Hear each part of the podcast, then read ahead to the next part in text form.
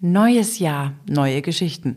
Ich bin Lisa Buschmann und im Namen von unserem Bavarikon-Team wünsche ich euch einen phänomenalen Start in das Jahr 2024. Vielleicht hat der eine oder andere von euch sogar schon so ein paar Pläne gemacht, neue Vorsätze und dergleichen.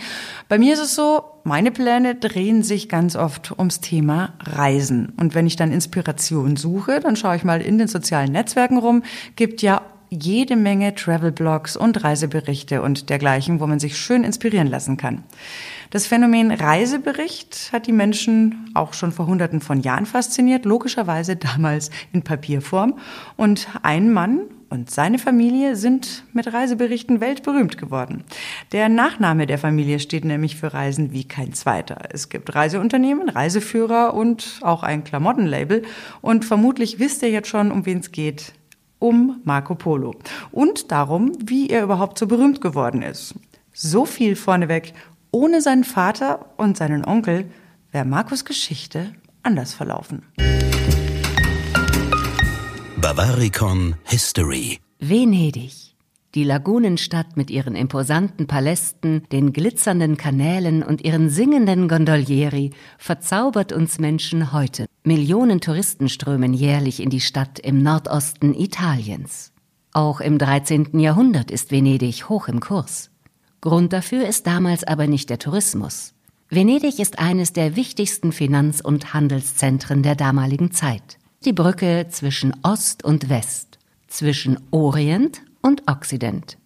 Zahlreiche Schiffe landen und verlassen den Hafen jeden Tag. Venedig ist das Tor zur Welt.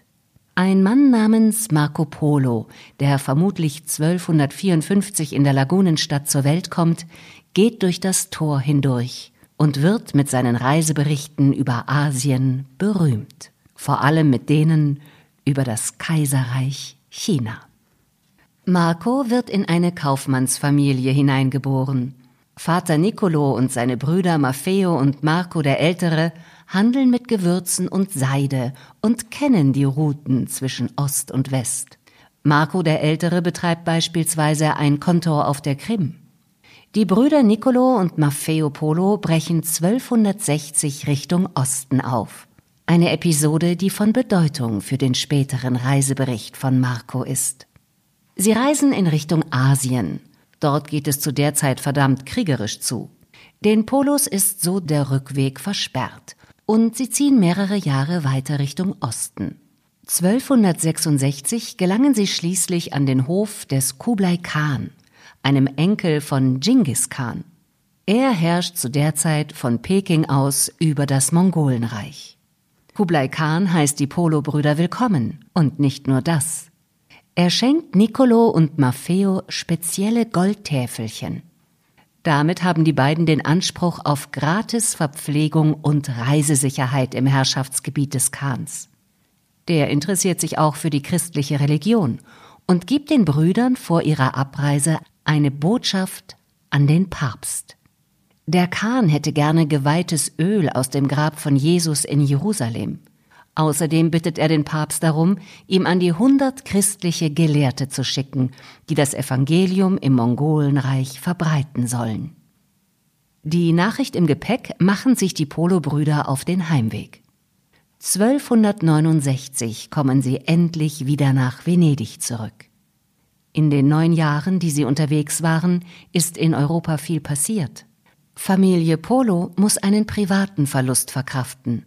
Die Mutter von Marco Polo ist gestorben. Auch Papst Innozenz IV., der bei ihrer Abreise noch im Amt war, ist verstorben. Mehrere seiner Nachfolger auch. Nicolo und Maffeo wollen Kublai Khans Wunsch unbedingt erfüllen. Das Problem ist aber, dass noch immer kein neuer Papst gefunden ist. Also ziehen die Brüder auf eigene Faust los. Dieses Mal nehmen sie Nicolos Sohn Marco mit. Das Abenteuer der Familie Polo beginnt. Erste Station auf dem Weg ins Reich von Kublai Khan ist Akkon, eine alte Hafenstadt im Norden des heutigen Israels. Sie ist das Tor in den Orient. Für Händler also extrem wichtig. Und weil Jerusalem zu der Zeit unter muslimischer Herrschaft steht, ist Akkon auch die wichtigste Bastion der Christen im orientalischen Raum. Entsprechend halten sich hier auch Vertreter der katholischen Kirche auf. Und die brauchen die Polos dringend. Schließlich müssen sie irgendwie an geweihtes Öl aus dem Jesusgrab in Jerusalem gelangen. Das war ja einer der Wünsche von Kublai Khan. Dafür brauchen sie die Erlaubnis vom päpstlichen Vertreter. Sein Name ist Tebaldo Visconti da Piacenza. Der gibt den Polos seinen Segen und einen Brief bekommen sie vom Kirchenmann auch noch. Dem Großkhan wird darin erklärt, dass der Papst verstorben ist und noch keine Nachfolger hat. Außerdem steht darin, dass die Polos wirklich alles versucht haben, um seine Wünsche zu erfüllen. Mit dem Brief in der Tasche geht die Reise weiter. Doch weit kommen die Polos nicht. Der Grund dafür ist Tebaldo Visconti da Piacenza.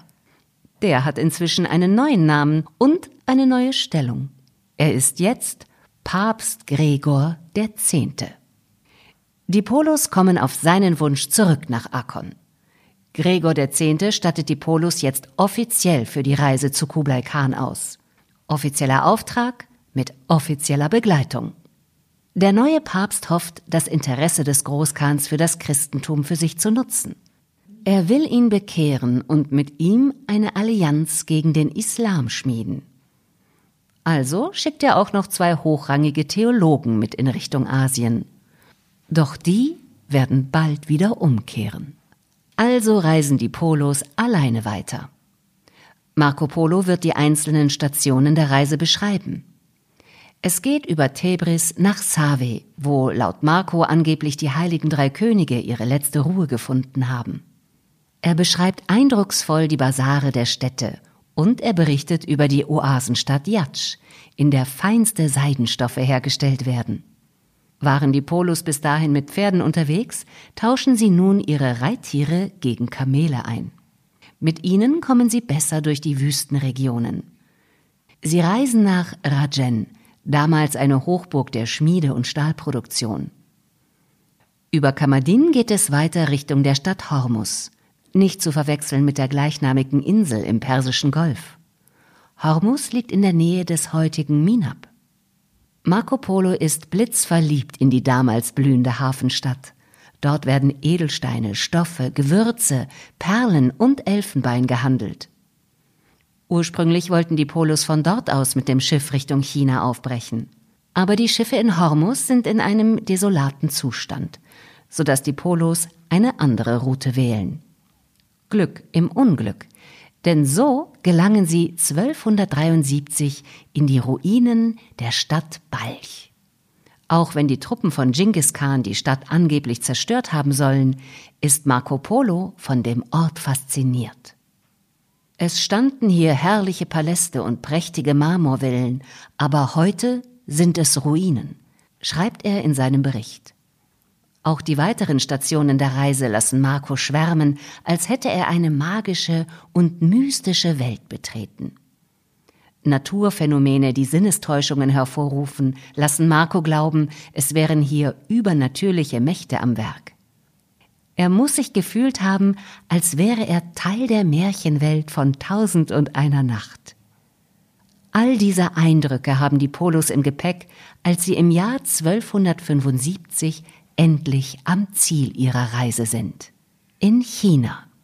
Genauer gesagt in Chengdu, der Sommerresidenz von Kublai Khan. Marco und der Großkhan verstehen sich auf Anhieb. Marco wird sogar zu einem Präfekten ernannt. In der Funktion bereist er jahrelang das Reich des Kublai Khan. Marco hält alle seine Eindrücke fest und ist einer der ersten Europäer, der Japan und seine Kultur erwähnt.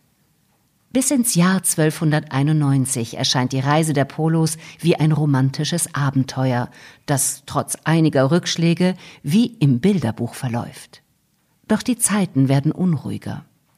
Die Polos wollen zurück nach Venedig, machen die Rechnung aber ohne den Großkhan.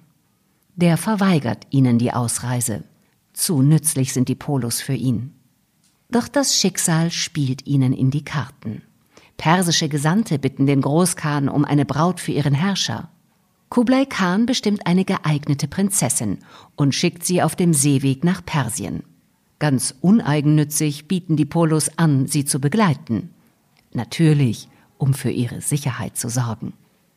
Der Khan dürfte den Wink mit dem Zaunpfahl verstanden haben und stimmt zu. Die Rückreise dauert einige Monate und die Polos müssen Rückschläge hinnehmen. Waren, die sie mit nach Venedig bringen wollten, werden ihnen auf der Reise abgenommen.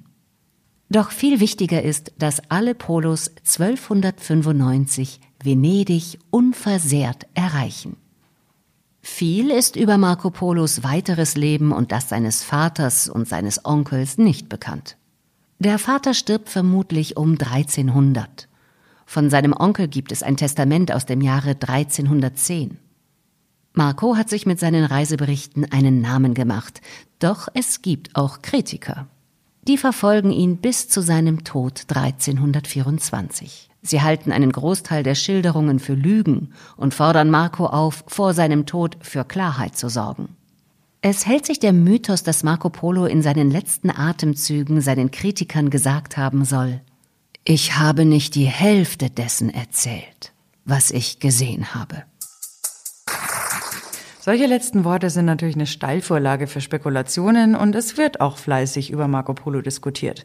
Die einen sagen, er hat von anderen abgeschrieben, die anderen behaupten, wer so viel Detailwissen hat wie er, kann das eigentlich nur haben, wenn er auch wirklich vor Ort gewesen ist, und dafür gibt es wohl auch immer mehr Belege. Wir werden es in dieser Folge garantiert nicht klären, was Dichtung und was Wahrheit ist bei Marco Polo. Was aber feststeht, ist, dass er im Januar 2024 seinen 700. Todestag hat. Wir haben in Bavarikon ganz viele alte Landkarten. Also wenn ihr mal ein bisschen Lust habt, euch da durchzuklicken, habe ich euch das in den Shownotes verlinkt. Und wir haben ein neues redaktionelles Angebot für euch, wo Artikel drinnen sind, Videos, Fotos und so weiter und so fort. Alles immer schön nach historischen Themen sortiert. www.bavarikon4U.de heißt die Seite zum Glück. Auch die findet ihr in den Shownotes. Ich bedanke mich jetzt bei euch, dass ihr dabei wart. Macht's gut. Servus, bis zum nächsten Mal. Bavarikon Podcast. Alle 14 Tage überall da, wo es Podcasts gibt.